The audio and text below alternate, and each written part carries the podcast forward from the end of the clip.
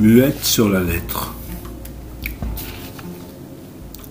Y a-t-il une chanson ou un dessin ou une chemise si légère que les mots semblent dessiner sur le corps, à fleur de chemin comme dans l'herbe, simple pousse-pousse, sans corolle, sans ailleurs, juste ici, apaisé.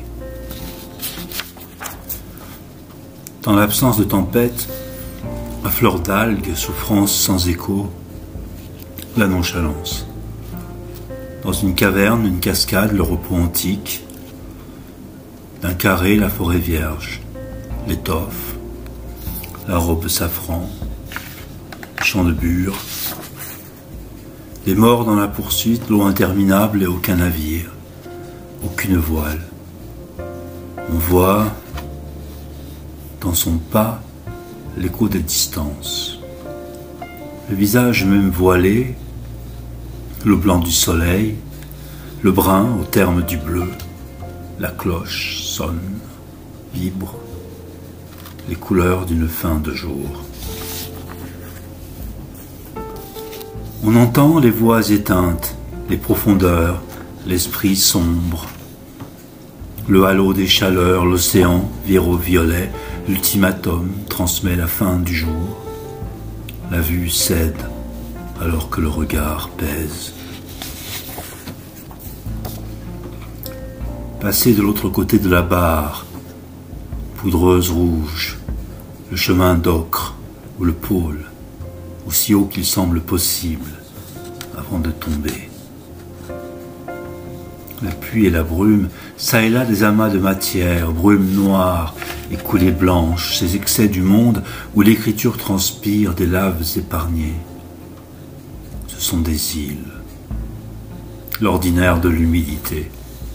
Ça et là, la suie n'a pas séché, des embruns dégagent l'ombre, muette sur la lettre. Finalement, touché, déposé, le pas glissé sur les rocailles, une rugosité assise nous rend visite. Le moment où l'air heurte la glotte, où la main frôle le monde, au besoin de vide reposent les termes d'une rencontre entre la présence et le radial insoumis. Une phrase sombre à l'intérieur d'elle-même, l'ombre cette extinction de voix, cette lumière scintillante, Paradise Lost, sous la paupière et la bouche fermée, il fait chaud. Faire un bouquet, une araignée, puis la libellule. Quel est le bon ton pour parler à un arbre sans écraser l'herbe, buvant à la source?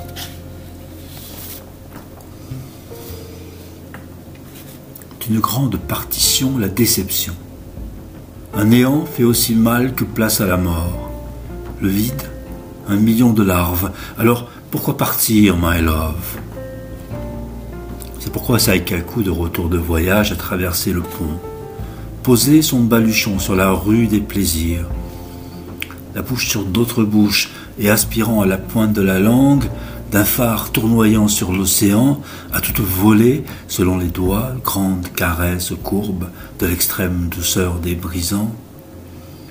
Il faut bien gravir pour fendre la montagne, bien au-delà du pont, et des cages à plaisir, mais en gros plan sur le grain, la peau et l'eau salive, l'hibiscus étale la couleur rouge, la peau, tant dans les pépins que dans les bris de la pulpe.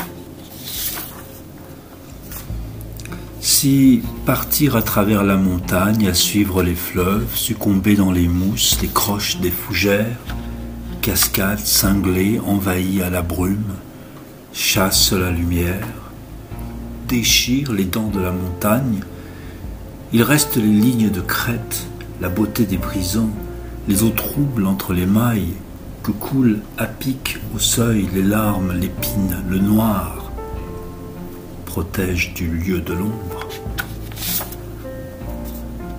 La beauté, ferveur sauvage et de pierre. invitant à la marche, allant du plus suave par les chemins offerts au vide, les ombres parallèles au contrefort, sans omettre l'adoucissement, un calame pour seul vaisseau. Les voiles tendues, des cheminements des sables, gravir les graviers, les pas allant des enlacements à l'un, ruisseau menant à la pente dressée, les étendues, le ravinement incline, une ligne relie le propre et le couchant, le glissement, le tendre de l'éboulement, la douceur des tranchants, les brisés et l'épanchement, la terre n'étant que le passage.